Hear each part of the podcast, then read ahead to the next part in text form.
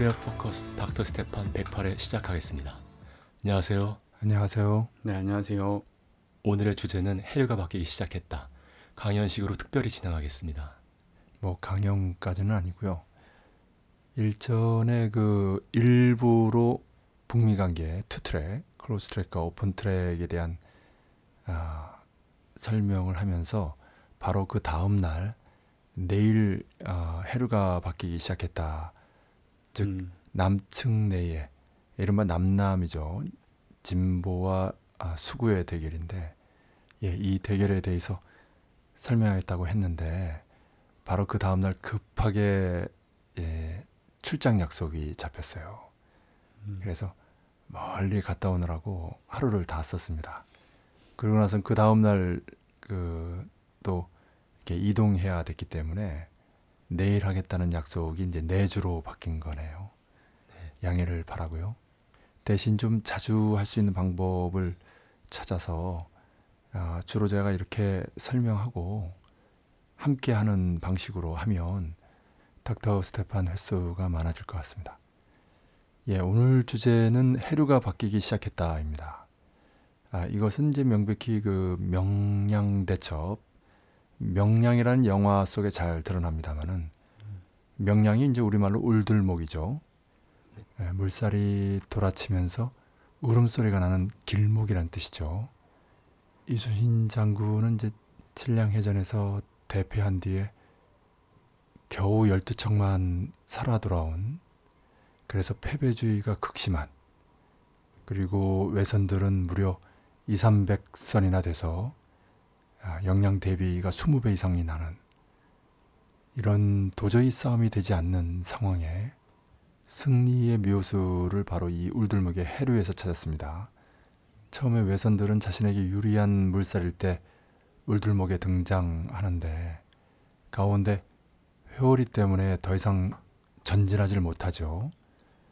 그 회오리를 피해서 갈 수 있는 길목에는 바로 이순신 장군이 직접 지휘하는 대장선이 있었습니다. 원래는 이제 두 척의 호위함이 함께 하기로 한 것으로 보입니다. 그런데 두려워하면서 후미로 빠져버렸죠. 그래서 대장선 혼자 외선들과 맞서야 했고요. 그래서 사직생의 각오가 필요했고, 아, 각종의 다양한 전법이 총동원돼서 정말 영웅적으로 외선들과 맞서 싸우죠. 이 모습을 본 언덕 위의 백성들과 다른 함선의 수군들이 두려움을 용기로 바꾸게 되죠. 네. 그래서 두 척의 호위함이 가세하고 극적인 설정입니다만은 회오리에 빠져서 수장될 뻔했던 대장선을 백성들이 구원하죠.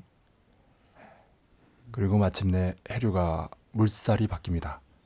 그래서 초기에는 좌측의 외선들로부터 우측의 조선의 함선 쪽으로 흐르던 해류가 그 반대가 되면서 급물살을 탄 조선의 함선들이 충돌 파괴의 전법으로 외선들을 격파시키죠. 네.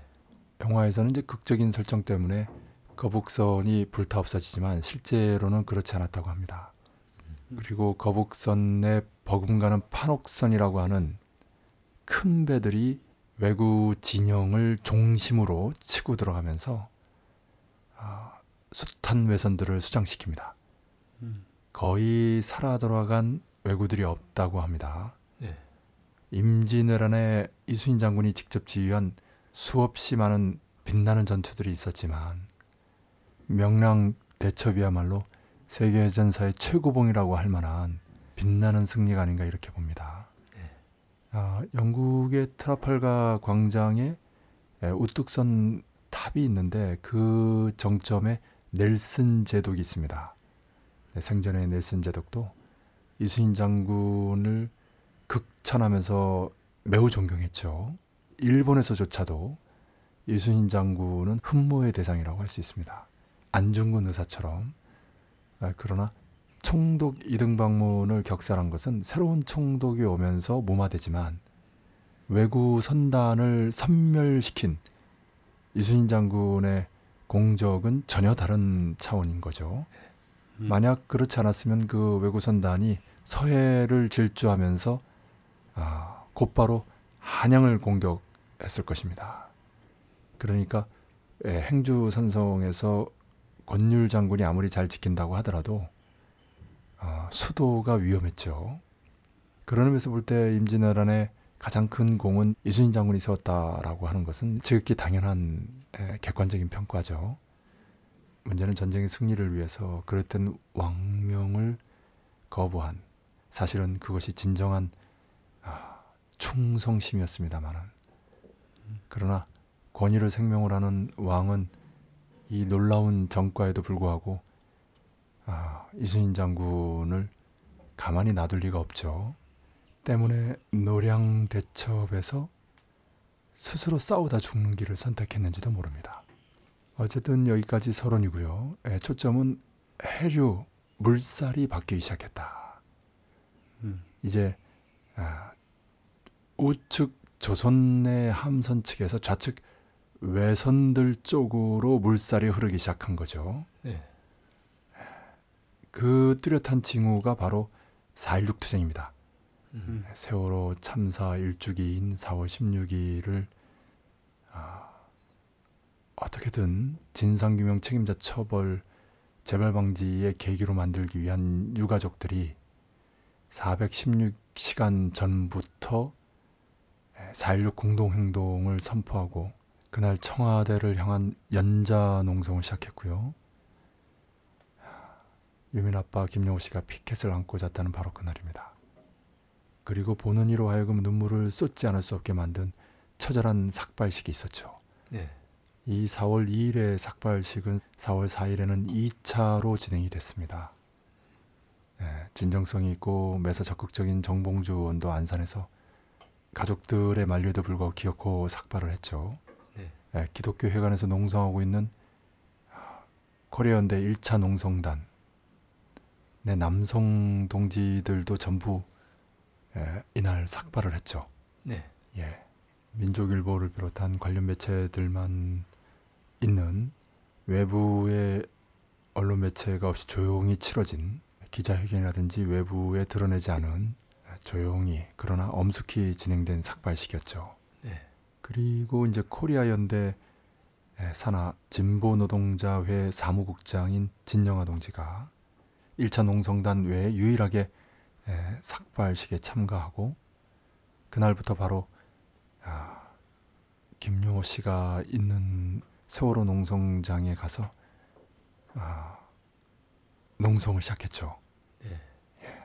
그때 아, 삭발식 영상을 그 다음 날인가 이렇게 보여줬는데 김용호 씨가 아, 이미 그 봤다라고 합니다. 네. 아마 어딘가에 이제 배포된 영상을 이제 인터넷을 통해서 본 것이겠죠. 그리고 진보민주 단체 대표들이 단식 농성에 들어갔습니다. 예, 그때 진영아 동지도 코리아 연대를 대표해서 함께 아, 단식 농성에 들어갔죠. 네. 예. 지금 며칠째죠? 네, 4월 7일부터 시작해서 오늘 4일째입니다. 예. 세월호 유가족들은 세월호 특별법을 무력화시키는 시행령이 반려되면 그때부터 단식 투쟁을 하려고 했다고 합니다. 아, 그런데 진보민주 단체 대표들은 유가족들을 지지하고 4.16 투쟁의 성공을 위해서 진보민주 단체의 대표들이 먼저 단식 투쟁에 들어간 것이죠. 네. 그러한 눈물겨운 노력과 투쟁의 결과 그리고 4월 4일부터 5일까지 안산에서 서울 광화문 농성장까지 유가족들이 특히 어머니들이 삭발을 한 채 아이들의 영정 사진을 안고 걷는 모습은 누구든 가슴을 내이며 눈물 없이는 보지 못했을 것입니다. 네. 그렇게 해서 4월 5일 마침내 5천 명이 넘는 참가자들이 세월호 광화문 농성장에 모였죠. 네. 한마디로 4.16 투쟁의 선포로 해류가 바뀌기 시작했다면 이 4월 5일 5천 명이 집결하면서 그 징후가 뚜렷해졌다라고 말씀드릴 수 있겠습니다. 그리고 4월 16일이 되면 마침내 급물살을 타고 조선의 함선들이 외선들을 향해서 나아가지 않겠냐 이렇게 전망합니다. 세월호만 생각하면 목소리가 잠기는데요. 아, 분위기를 좀 바꿔서 좀 빠르게 에, 이야기를 하는 게 좋겠습니다. 향후 그 투쟁 일정들을 보면요. 4.16 세월호 참사 일주기가 있고요. 네. 4.19 항쟁 55돌이 있습니다. 4월 24일부터 메이데이까지는 민주노총이 선제 총파업을 아, 예고한 기간이고요. 4월 29일에는 재보선이 있습니다. 네. 그리고 기독교 회관에서 민주주의와 인권을 주제로 민주국제 포럼이 열립니다. 그리고 5.18 항쟁 35돌이고요. 60 항쟁 기념일과 6.15 공동선언 발표 기념일이 있습니다. 네. 음. 그러니까 4월 중순부터 6월 중순까지 이 두 달은 대중투쟁이 대중적인 항거를 하면서 대중적 항쟁으로까지 폭발할 수 있는가 음. 그렇게 해서 박근혜 정권의 치명타를 날리고 나아가 퇴진시킬 수 있는가 그 여부에 온 이목이 집중되는 기간이다 이렇게 말씀드릴 수 있겠습니다.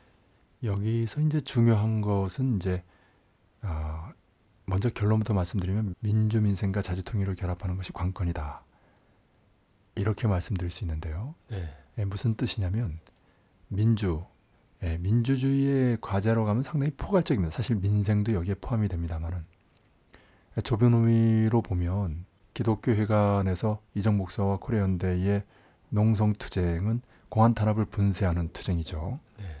민주주의를 유린 말살하려고 하는 아, 박근혜 이른바 정권, 오늘도 정권이라고만 하겠습니다.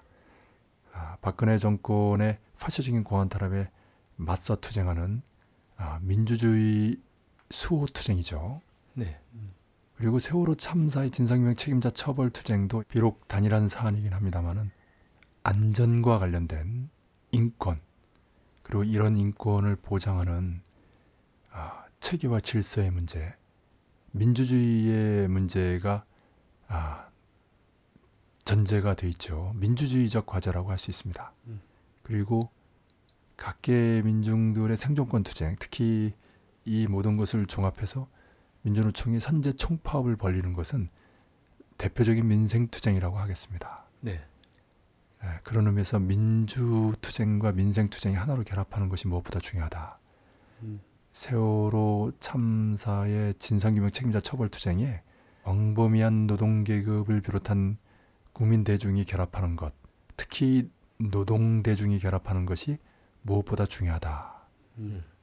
예, 지금 세월호 투쟁은 중간층이 중심이 돼서 벌리고 있는데 노동자를 비롯한 기층 민중이 결합하는 것은 그 폭발력을 증폭시키는 기본 방도라고 하겠습니다.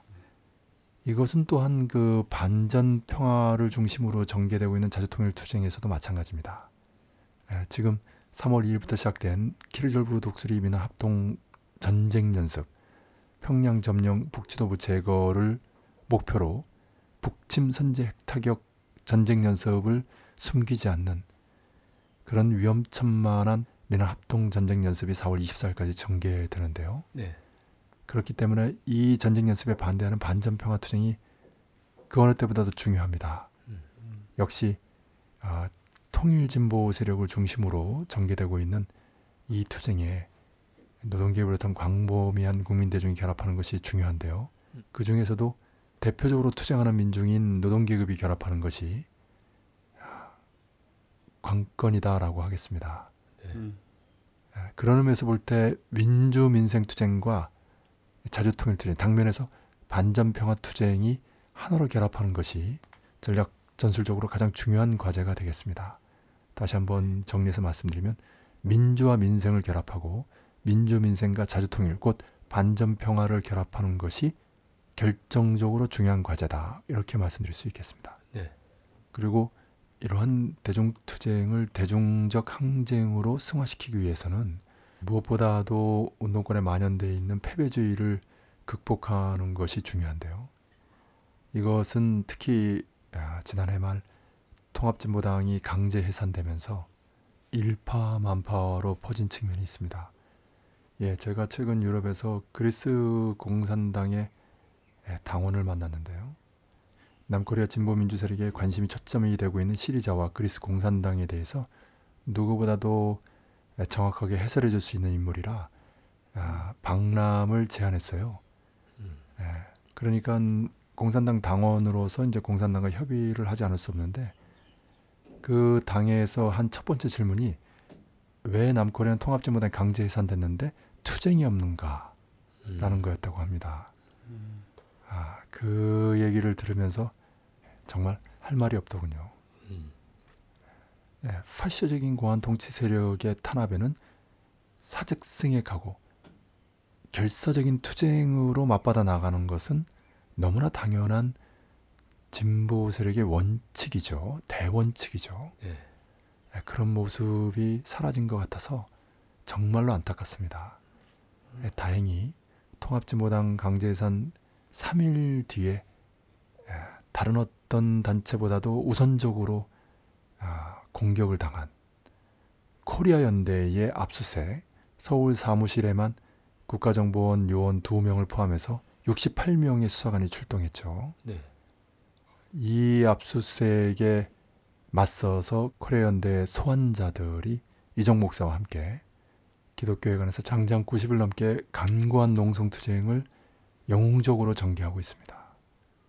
예, 오늘 특히할 뉴스가 있죠. 성완종 전 경남기업 회장이 자살로 자신의 무죄를 주장했습니다. 특히 자살 직전에 경향신문과의 전화 인터뷰에서 박근혜의 최측근인 김기춘과 허태열 전 비서실장이 각각 10만 달러, 7억 원을 받았다라고 명확하게 증언했습니다. 네.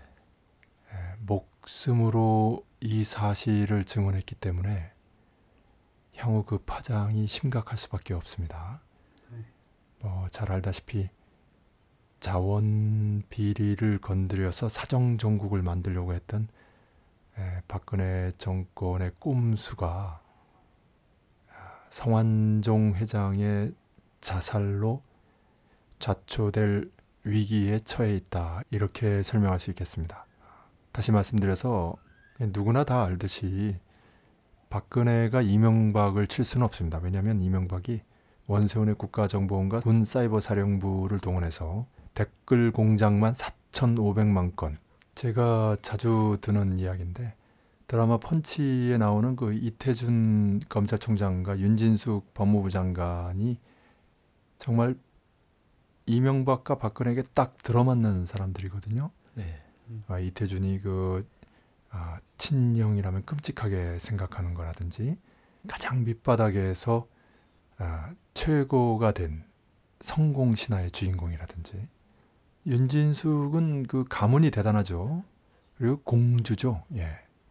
그 드라마에서 이태준, 윤진숙이 국가정보원이 만든 불에 타지도 않고 삭제도 되지 않는다는 이동식 디스크에 서로의 약점을 담아가지고 나눠갔지 않습니까? 그런 것처럼 이명박과 박근혜가 이제 그렇게 서로의 약점을 쥐고 있는 거죠. 아, 그게 바로 노회한 이명박이 자기 살구멍을 미리 마련해 둔 거죠. 인상적인 것은 아, 마치 수구 세력의 이태준과 개혁 세력의 윤진숙처럼 초기에는 보이다가 윤진숙이 에, 결정적으로 더욱 악질적인 모습을 보이면서 이명박과 박근혜를 상징한 것이다라는 것이 드러났죠. 그래서 박근혜는 이태준보다 윤진숙의 형량이 더 세다는 것을 아, 소스라치게 놀라면서 아, 깨달아야 합니다. 네. 이게 이제 민심이라는 거.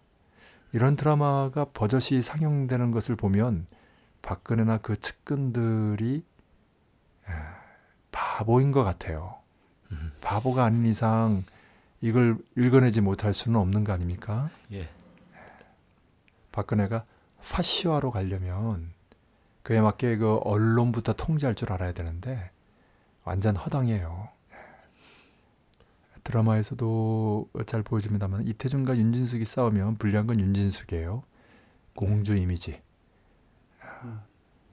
그래서 박근혜가 훨씬 더 치명타를 입을 수 있는 거죠. 음. 예, 세상이 다 알다시피 자원 비리는 예, 형식적인 것입니다. 예, 이제 이 생색만 내다가 예, 사정 정국의 동력을 얻어서 박근혜 정권의 3년 차에 앞당겨서 온 치명적인 레임덕 현상, 지지율이 30% 안팎을 오고 가면서 아, 자칫하다가 식물 정권이 될 수 있는 상황에서 경찰 출신 이완구를 총리 안 치고 사정 정국으로 국정 동력을 회복하려는 속셈이죠. 네. 그래서 예, 지금 자원 비리를 건드리는 것은 몸통은 전혀 건드릴 수 없는 조건 하에서 깃털 한두 개 뽑자는 거거든요. 그게 성완종이었던 거죠. 성완종 그 회장은 스스로도 인터뷰에서 말했지만 자신은 MB맨 이명박 사람이 아니라 김기춘 허태열에게 돈을 대준 박근혜 사람이다. 아, 라고 항변하지 않았습니까? 억울해 한 거죠. 네. 그리고 이 주변에까지 수사가 확대될 것 같으니까 에, 마치 노무현 대통령이 그랬던 것처럼 자결로 아, 그러한 수사를 멈추게 한 거죠. 음. 아, 정윤회 게이트 때 최모 경위도 마찬가지로 자신의 억울함을 목숨으로 항변했죠. 네. 그러나 공안 당국, 공안 검찰이 아, 그 목숨으로의 항변에 기존에 세웠던 계획을 바꿀 리가 없죠. 그냥 자원 비리를 이 정도로 덮는 정도로 끝나지 않겠나. 어차피 이명박을 비롯한 그 핵심 세력들 몸통으로까지 갈 의도도 없고 능력도 없는 수사 아니었습니까? 그리고 그 이렇게 자원 비리를 한번 건드리게 되면 마치 일사부재리 원칙, 그러니까 동일한 사건을 다시 재판하지 않는 그런 측면의 효과가 있어요. 네. 이상득 같은 경우도 이명박 정권 시절에 빨리 감옥에 갔다 오는 것이 나은 거고요. 음. 자원 비리도 역시 박근혜 정권 시절에 적당하게 마치 천연두 면역 주사 놓듯이 미리 살짝 매를 맞는 게 나은 거죠. 요즘 하나 드는 생각은 이명박이 정말 교활하다. 네. 겉으로는 이상득 깍듯하게 형님으로 모시고 상왕이라고 했죠. 예. 그러나 감옥 간 거는 이상득 아닙니까? 예. 이렇게 한 번은 누군가 감옥에 가야 된다는 걸 알고 있었던 거죠. 그래서 자신이 깍듯하게 모시는 모양을 갖추면서 결국은 실세가 이상득이다. 이상득이 상황이다. 이상득이 비리의 몸통이다. 라는 식의 이미지를 만든 거거든요. 예. 정말로 노예하다. 예. 박근혜를 칭칭 얽어매고 자기 친형마저도 희생양으로 만드는. 음. 그리고 또 하나 특기할 것은 박근혜의 무능함이에요. 음. 그 무능함이야 우리가 익히 수많은 사례로 알고 있습니다만은 이번에 성완종 회장 자살 사건을 통해서 과거 최모경이 자살 사건이 그렇듯이 청와대 사주를 받아서 정치 검찰이 뭐 제대로 하는 게 없어요. 네. 검찰이야 같은 검찰인데 누구의 사주를 받느냐에 따라서 이렇게 무능할 수도 있는가?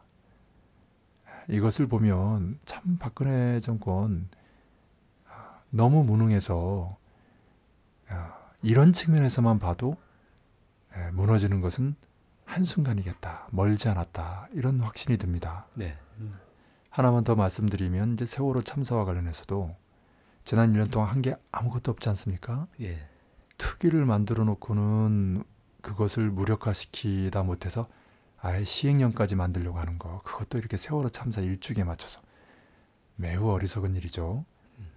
그리고 천안함은 그렇게 빨리 인양해서 지금도 전시하고 있지 않습니까? 이번에 네.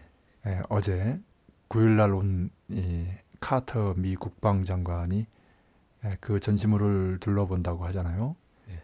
아, 그런데 1년이 다 되도록 세월호를 인양하지 않는다는 것은 있을 수 없는 거죠. 음. 누가 보더라도 말이 안 되는데 뭐 그 인양 비용이 천억이다 이런 얘기나 흘리고 있고 아, 그것도 박근혜는 뭐 인양해라 이렇게 지시를 내렸는데 실무 단위에선 비용이 너무 많이 든다. 그렇지 않아도 재정 부채가 심각한데 뭐 이런 분위기로 몰아가는 것은 정말로 속이 보이는 꼼수다. 네. 그리고 4월 16일 날 그 남미를 순방하기로 했어요. 네. 어떻게 그 4월 16일 날 떠납니까? 그러니까 유가족들을 무시해도 유분수지.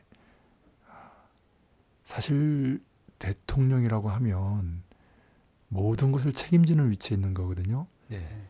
그 프랑스에서 독일 여객기 추락사고 났을 때 아, 메르켈의 한 시간이 어떠했는가? 네. 박근혜는 일곱 시간 동안이나 그때는 이미 비행기가 완전히 그 산산조각난 상태이기 때문에 생사 문제가 관건인 아, 사고는 아니었거든요. 예. 그러나 세월호는 초기에 제대로만 지휘됐으면 얼마든지 수많은 생명을 살릴 수 있었어요. 예. 그것도 어린 학생들 아닙니까?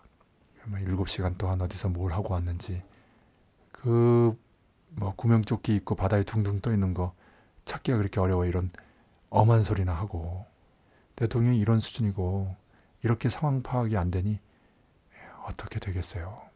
그러고 나서는 뭐 청와대가 뭐 컨트롤 타워가 아니라 이따위 소리나 하고 음. 그러면 선진국이라고 하는 독일의 메르켈이라든지 자국의 비행기도 아닌데 아, 직접 기자회견까지 한 올랑드 프랑스 대통령은 뭐예요? 네. 그 두 나라는 컨트롤 타워가 없어서 그랬나요?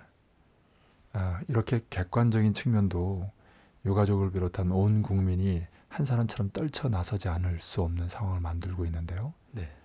주체적으로도 유가족들이 아, 4.16 가족협의회라든지 4.16 공동행동이라든지 아, 또 청와대를 향한 투쟁, 도보행진, 삭발투쟁 아, 다양한 형식과 방법으로 국민 대중의 정서와 함께하면서 저는 사실 4.16 가족들이 아직은 박근혜 정권 퇴진 구호를 들지 않는 것은 당연하다고 봅니다. 아, 그런 퇴진 구호는 코리아 연대를 비롯한 진보 민주 세력들이 앞장서 드는 것이 맞다고 봅니다. 네. 음. 왜냐하면 세월호 유가족은 세월호 참사 관련된 단일 사안이지만 진보 민주 세력은 그 이름에 걸맞게 그간 코리아의 에, 전쟁 정세를 몰아오고 민주주의를 말살하고 민생을 파탄에 빠뜨리고 그렇죠. 예. 아, 여러 사회 문제들을 야기시킨 박근혜 정권에 대한 총체적인 심판의 의미로서 퇴진구호를 드는 것은 마땅하거든요. 음. 음. 근데 바로 이 4.16 가족들이 퇴진구호를 드는 날, 그 날이 바로 박근혜 정권이 퇴진되는 날이다. 음. 퇴진될 수밖에 없는 대중적 항쟁이 폭발한 날이다. 저는 이렇게 봅니다. 네. 대중노선에 대한 잘못된 견해가 널리 퍼져 있는데요. 한 사람이 열 걸음보다 열 사람이 한 걸음. 바로 이 말을 대중노선의 본질로 생각하는데 그렇지 않습니다. 대중노선의 본질은 하나가 열이 되고 열이 백이 되고 백이 천이 되는 것입니다. 음. 굳이 걸음에 비유한다면 아, 한 사람의 열 걸음이 아니고 열 사람의 열 걸음 이렇게 표현할 수 있겠습니다. 네. 아, 물론 그 한 사람과 열 사람이 유리돼서 혼자만 열 걸음으로 가는 것은 지양 경계해야 되겠죠. 그런데 대중노선의 초점은 어, 한 사람의 열 걸음의 속도를 떨구는 것이 아니라 그 먼저 깨달은 한 사람이 열 사람을 깨우쳐서 다시 말씀드려서 진리와 진실을 널리 전파해서 그 열 사람과 함께 열 걸음을 가는 것입니다. 그래서 지금이야말로 유가족과 함께 온 국민이 한 사람처럼 떨쳐 나서야 할 텐데 음. 아, 세월호 참사의 진실만이 아니라 박근혜 정권의 숱한 문제점, 참사들의 본질을 알고 있는 사람들이 그 진실을 널리 전파해서 모두가 한 사람처럼 떨쳐 나서는 대중적 항쟁으로 권기할 때다. 이렇게 제3 강조하고 싶습니다. 네. 아까 잠깐 언급하셨는데 좀 더 추가하겠습니다. 김기춘, 허태열 이외에 유정복, 서병수, 홍문종, 홍준표 그리고 이완구까지 이른바 성완종 리스트에 포함되었습니다. 다 새누리당 소속 정치인들인데요. 이걸 두고 언론에서는 4.29 재보궐 선거에도 직접 영향을 주지 않겠는가 이렇게 내다보고 있습니다. 당연하죠. 예. 인천도 포함돼 있고 그리고 총리가 그렇고 홍준표 같은 경우는 지금 현재 경남도지사 아닙니까? 네. 다들 이 성완종 회장의 돈은 마음 놓고 먹어도 된다 이렇게 생각했겠죠. 음. 보통 정치인들이 쓰는 말 중에 상한 돈, 예, 상한 생선을 먹으면 안 되잖아요. 네. 그것에 비유해서 이제 상한 돈이라는 말을 써요. 음. 그건 먹으면 탈이 난다는 거죠. 네. 성 회장의 돈은 먹어도 탈이 나지 않는 돈이라고 생각했는데 이렇게 목숨으로 아, 진실을 밝힘으로써 그 정치인들이 모두 치명타를 입었다. 그리고 그 예, 정점에 있는 박근혜 자신도 심각한 타격을 입었다. 때문에 아, 당면에서 치열하게 전개되고 있는 4.16 투쟁에 또 4.24부터 시작하는 아, 민주노총 선제 총파업에 그리고 방금 말씀하신 4.29 재보선에 아, 영향을 미치지 않을 수 없는 거죠. 네. 수구 세력은 부패로 망한다. 이건 정설입니다. 해류가 바뀌기 시작했다고 하셨는데 국제 정세를 좀 보면요. 최근에 이제 미 이란 간에 잠정적 합의가 있었습니다. 최근 9일자 보도에 또 그 이란 그 최고 지도자하고 이란 대통령이 핵 협상 타결과 동시 제재 해제가 안 되면 최종 합의까지 장담할 수 없다 이런 지금 발언들을 연이어 했는데요. 과연 이게 그 최종 합의가 지금 그 이란 두 지도자의 발언대로 좀 틀어질 가능성도 좀 있는지 좀 여쭤보고 싶습니다. 예, 오늘은 좀 국내 문제 한정해서 좀 진행하려고 했는데 어쨌든 국제적으로도 어, 그런 차원에서 해류가 바뀌기 시작했죠. 그거는 쿠바 미국 관계 정상화 과정에서도 라울 카스트로가 그 관타나모를 반환하고 그동안의 경제 제재 속에 쿠바가 입은 손실을 배상해야 된다라는 그런 조건이 이미 포함되어 있다라고 공개적으로 얘기한 바 있습니다. 네. 그렇게 보면 쿠바 미국 관계 정상에서는 예, 관타나모라고는 영토 반환까지 있는 거거든요. 네. 예, 이란은 그 정도는 아니잖아요. 네. 사실 이렇게 놓고 보면 이란은 핵이라고 하는 지렛대가 있는 거 아닙니까? 음. 예, 그걸 가지고 이제 미국을 협상탁에 끌어안치고 유럽과 미국의 경제 봉쇄망을 이제 예, 뚫고 나가는 건데 바로 20년 전 북이 미국에 썼던 바로 딱 그 협상 전술이죠. 근데 사실 쿠바는 별로 한 게 없어요. 지렛대도 없고. 근데 이란보다 조건이 나은 거예요. 음. 그렇죠. 네. 아, 다시 말씀드려서 이미 해류는 충분히 바뀌고 있다. 음, 바뀌기 시작한 것은 작년 12월 17일 쿠바 미국 관계 정상화 합의 발표. 아니 그 이전에 11월 아, 미 오바마가 북에만 친서를 보낸 것이 아니라 이란에도 친서를 보냈거든요. 하메네이 최고 리더에게. 그리고 그 이전에 8월 달에 네 번째 공개된 것만 네 번째인 미 군용기 방북을 통해서 이러한 계획들이 하나의 안으로 해서 북에 제안됐다. 이렇게 보는 겁니다. 네. 아, 그렇기 때문에 그런 측면에서 북미 또 쿠바 미국 이란 미국 간의 에, 관계 정상화 또는 관계 개선의 에, 정세 흐름은 아, 작년 하반기 8월 또는 11월부터 이미 아, 시작됐다. 그때부터 해류가 바뀌기 시작했다 이렇게 말씀드릴 수 있겠습니다. 네.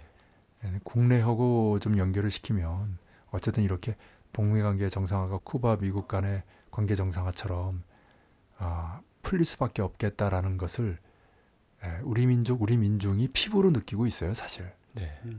키르즈부 독수리미나 합동 전쟁 연습도 예전 같지 않고 또 아, 북이 계속 당당히 큰 소리를 치는데 8.15 10.10 조국 강복 당창건 70도를 혁명적 대경사로 맞이하겠다라고 이미 공공연하게 예언하지 않았습니까? 네.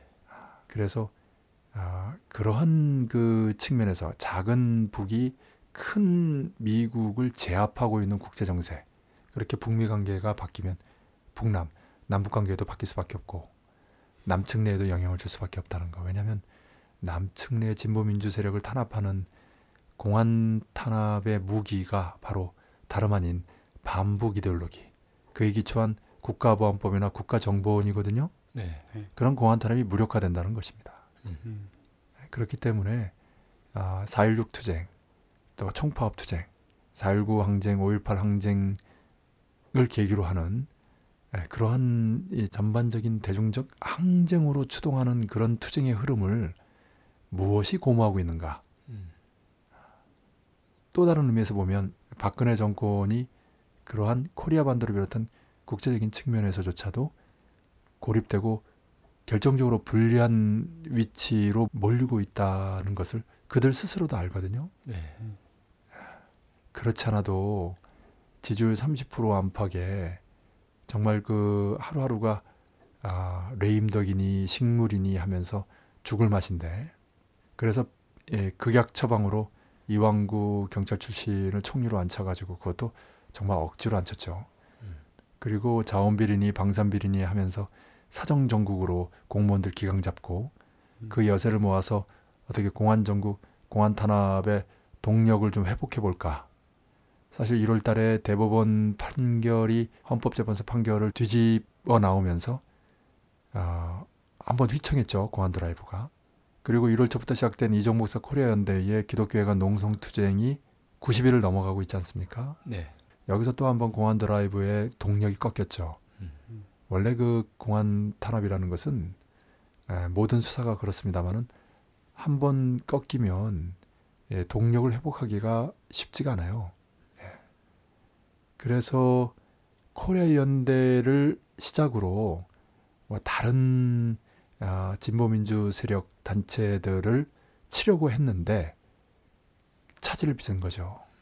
이정목사 코리아 연대의 농성 투쟁이 가지는 특별한 의의 중에 하나가 바로 여기에 있습니다. 음. 아, 오늘 시작을 명량대첩 울들목의 해류가 바뀌는 것으로 시작했기 때문에 그에 비유하면 그 길목을 지키고 있는 거죠. 음.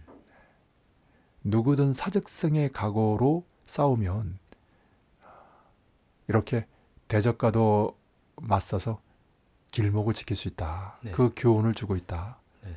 예, 그런 의미에서 저는 그 누구보다도 이정 목사 코리아연대의 농성투쟁을 높이 평가합니다. 네. 음. 예, 하나만 더. 그 최근 박근혜 행보에 관해서 언론 보도가 나온 게 있는데요. 그 AP통신이 박근혜 대통령이 6월 말에 워싱턴을 방문할 가능성이 높다고 보도를 했습니다. 그 이미 4월 말에는 아베 신조 일본 총리가 방문이 예정돼 있고요. 어, 6월에 박근혜 대통령이 워싱턴을 방문해서 그 미일남 삼각 동맹을 동- 복원하는데 총력을 펼 것이다 이런 보도가 있었고요. 또 한편 반기문 유엔 사무총장이 유엔 창설 70주년을 맞아서 박 대통령에게 올 9월에 유엔을 방문해 달라고 요청을 하기도 했습니다. 박근혜 대통령이 9월에 여전히 대통령일지는 모르겠어요.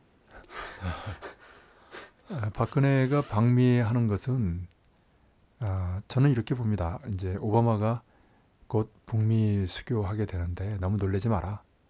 그리고 북미 관계 푸는 거에 발맞춰서 북남 관계, 남북 관계도 풀어라. 그 언질 주는 자리라고 봅니다. 네. 음. 그것을 위해서 이제 캐리가 먼저 방남한다고 하고요. 그 전에 이제 군사적인 단위들을 좀 정리시키려고 아, 최근에 댐프시 합참의장에 이어서 어제 에, 카터 국방부 장관이 왔다 이렇게 봅니다. 음. 에, 사실 한민국 잠깐 보는 거라면 2박 3일까지 있을 필요는 없거든요. 네. 북미 관계 정상화라는 것은 수교고요. 그 전제는 경제 봉쇄 해제도 있지만은 주남미군 철수가 있습니다. 이게 쿠바 이란의 경우와 결정적으로 다른 측면 중에 하나거든요. 네. 사실 비공개 close track 차원에서는 주남미군은 북의 공격에 언제든지 일거에 섬멸될 인질에 불과해요. 음. 초반에 벼락처럼 남코리아의 공중과 해상을 봉쇄하고 아, 그렇게 가둬놓은 인질을 이후 미국 비롯한 제국주의 서방의 경제 제재를 푸는 아, 지렛대로 활용하는 그런 전략을 세운 것 같아요. 북이. 음. 그렇기 때문에 어, 북미 관계 정상화 합의의 기초에서 에, 주남미군이 철수한다면 그것은 공개 전략 위주로 풀려나가는 것이고 만약에 주남미군이 여전히 주둔하면서 무슨 새로운 평화 유지의 성격을 띈다느니 뭐니 이렇게 하는 소리가 나오면 아 그것은 비공개 전략에 의거해서 인질로 남겨두는구나 이렇게 생각하면 되겠습니다. 네. 그러니까 어, 남코리아의 주남미군 지휘관들에게 운을 떼줘야 되겠죠. 음. 음. 충격받지 않도록. 예. 이에 대해서는 예, 카터가 일본에 가서 이제 아, 미일남 삼각군사 동맹을 다그치는 그런 합의를 하고 또 사드 배치가 아, 본질상 역시 미일남 삼각군사 동맹을 핵심으로 하는 아시아 태평양판 나토를 결성하려고 하고 미국의 아시아 태평양 중시 전략의 일환으로서 진행되고 있다는 측면도 함께 아, 짚을 필요가 있습니다. 네. 물론 북에게는 이제 아무런 의미가 없어요. 신료가 없는 예, 허장성세 음. 아, 군산복합체의 배만 불려주는 그 덕분에 그렇지 않아도 재정 부채가 심각한 박근혜 정권이 수조 원의 천문학적인 아, 재정 부담을 또다시 짊어져야 하는 일본은 그렇게 안 하거든요. 음. 근데 미국은 이번에 카트 방문을 통해서도 다시 한번 일본의 손을 들어줬어요. 뭐 음. 미래가 중요하느니 뭐니 하면서 음. 일본의 과거사 사죄와 배상과 관련해서 뒷문을 열어줬죠. 그러니까 박근혜 정권으로는 돈은 돈대로 쓰면서 일본과 관련해서는 그 알량한 사죄 배상마저도 받지 못하는 음. 그런 카터의 아, 방일 방남 순방 행각이다. 그러니까 박근혜 정권은 계속 의미에서 깨지고 있어요. 음. 아, 그리고 특히 그 사드 배치가 중국과 러시아를 자극하거든요. 네. 경제 관계에서는 또 그 잠재적인 경제 관계에서는 중국과 러시아가 미국을 능가하죠. 남측의 수구 세력을 비롯한 보수 세력들이 아, 미국의 사드 배치 강요에 대해서 매우 불만을 갖고 있어요. 마치 박근혜 정권은 미국의 사드 배치 요구를 들어주고 중국이 주도하는 아시아 인프라 투자 은행에 가입하고 이렇게 해서 균형자적인 역할을 한 것처럼 보이지만 양쪽으로 쥐어 터진 샌드위치처럼 꼴 좋게 아, 외교적인 궁지에 몰린 네. 아, 비 맞은 생쥐꼴인 모습이 에, 바로 박근혜 정권의 초라한 몰골이죠. 네. 이에 대해서도 어, 다시 한번 에, 자세하게 아, 짚는 시간을 따로 갖도록 하죠. 광화문 세월호 농성장에서 각 단체 대표자들을 비롯한 시민들이 단식 농성을 이어가고 있습니다. 이것이 이후에 박근혜에게 치명타로 될 수 있게 계속 투쟁을 이어가는 것은 상당히 중요하다고 생각을 합니다. 이에 대해서 보충 설명을 해주시기 바랍니다. 예, 아까도 말씀을 좀 드렸는데 진보민주 단체들은 박근혜 정권 퇴진 구호를 들어야죠. 아, 세월호 유가족 4.16 가족 협의회는 그런 구호를 들지 못하는 것이 당연합니다. 예, 그런데 그 유가족들이 박근혜 정권 하에서는 절대로 진상규명 책임자 처벌 안 된다. 라는 것을 온몸으로 깨닫게 되는 순간 그것이 대중적 항정으로 폭발한 순간이라고 아까 말씀드렸습니다. 네. 사실 유가족들도 이미 상당히 깨닫고 있어요. 음. 왜안 그렇겠어요? 지난 1년 동안 된 게 하나도 없는데. 그리고 지금 모두 거꾸로 가고 있는데. 네. 예, 그렇지만 아직 유가족들이 그런 구호를 들 수 없을 때 그 유가족들과 하나 되는 진보 민주 단체들의 대표들이 선도적으로 앞장서서 희생적으로 단식을 하며 아, 박근혜 정권의 본질이 무엇인지를 밝히는 것은 너무나 중요하다. 음. 역시 어떤 투쟁이든 먼저 중요한 건 질입니다. 음. 그 내용이 중요하고요. 그렇게 해서 양을 획득하게 될 때, 수많은 사람들이 그 내용에 공감하게 될 때 세상이 바뀌게 되는 거죠. 아, 지금 안타까운 것은 이제 기관차 역할을 해야 되는 이제 통합진보당 같은 진보 정당이 와야 되거나 제 역할을 하지 못하는 거거든요. 그래서 이럴 때일수록 맏형이라고 할 수 있는 열차 차량의 맨 앞에 있는 민주노총의 역할이 중요합니다. 네. 그래서 아까 말씀드렸듯이 민주와 민생이 결합하고 민주 민생과 자주통일 반전 평화가 결합하는 이것은 세월호 투쟁이든 반전 투쟁이든 민주노총을 비롯한 노동계급이 힘있게 결합하는 것이 관건적으로 중요하다 이렇게 말씀드릴 수 있겠고요. 그렇지 않아도 4.16 일주기, 4.19 항쟁 55주년을 지나서 4월 24일부터 민주노총이 선제 총파업을 결의하고 있습니다. 아, 4월 29일 재보선도 있지만 무엇보다도 이 총파업이라고 하는 민생 투쟁이 폭발하는 계기가 매우 중요하죠. 네. 그래서 이 투쟁들이 어떻게 하나로 결합할 것인가 여기에 승리의 비결이 있다. 다시 말씀드려서 진보 민주 세력을 비롯한 광범위한 각계 각층이 하나로 굳게 단결해서 반 박근혜 대중적 항쟁에 떨쳐 나선다면 반드시 승리한다. 음. 승리의 비결은 단결에 있다는 것. 그 단결은 하루아침에 이루어지지 않고 수많은 희생과 노력의 양적 축적 속에서 어느 순간 임계치에 달했을 때 폭발한다는 것. 그런 세상의 이치는 우리가 수많은 항쟁과 혁명을 통해서 확인했는데요. 과연 그 시기가 4월 말이 될 수 있을지, 5월로 넘어갈지, 아니면 6월까지 갈지. 예, 어쨌든 중요한 것은 박근혜 정권을 궁지로 몰아가면서 벼랑 끝까지 나아가 결정적으로 아예 그냥 떠밀어 버리는 그런 투쟁으로의 고조기가 형성되고 있다. 해류가 바뀌기 시작했다는 것은 투쟁 국면이 하강기에서 상승기로 고조되고 있는 국면이라는 것을 의미합니다. 네. 과연 그 끝이 어느 지점까지 도달할 것인지 예, 그것은 전적으로 주체에 달려 있다. 세월호 유가족을 비롯한 아, 민주노총의 노동계급을 비롯한 우리 민중들의 투쟁에 달려 있다. 아, 코리아 반대 정세나 국제 정세는 참 좋다. 그 영향이 어디 가지 않을 것이다. 예, 그런 의미에서 마음껏 힘껏 내달렸으면 합니다. 네. 앞으로 전진했으면 합니다. 오늘도 정세 해설 잘 들었습니다. 그럼 다음에 뵙겠습니다. 고맙습니다. 모두 수고하셨습니다. 수고하셨습니다. 고맙습니다.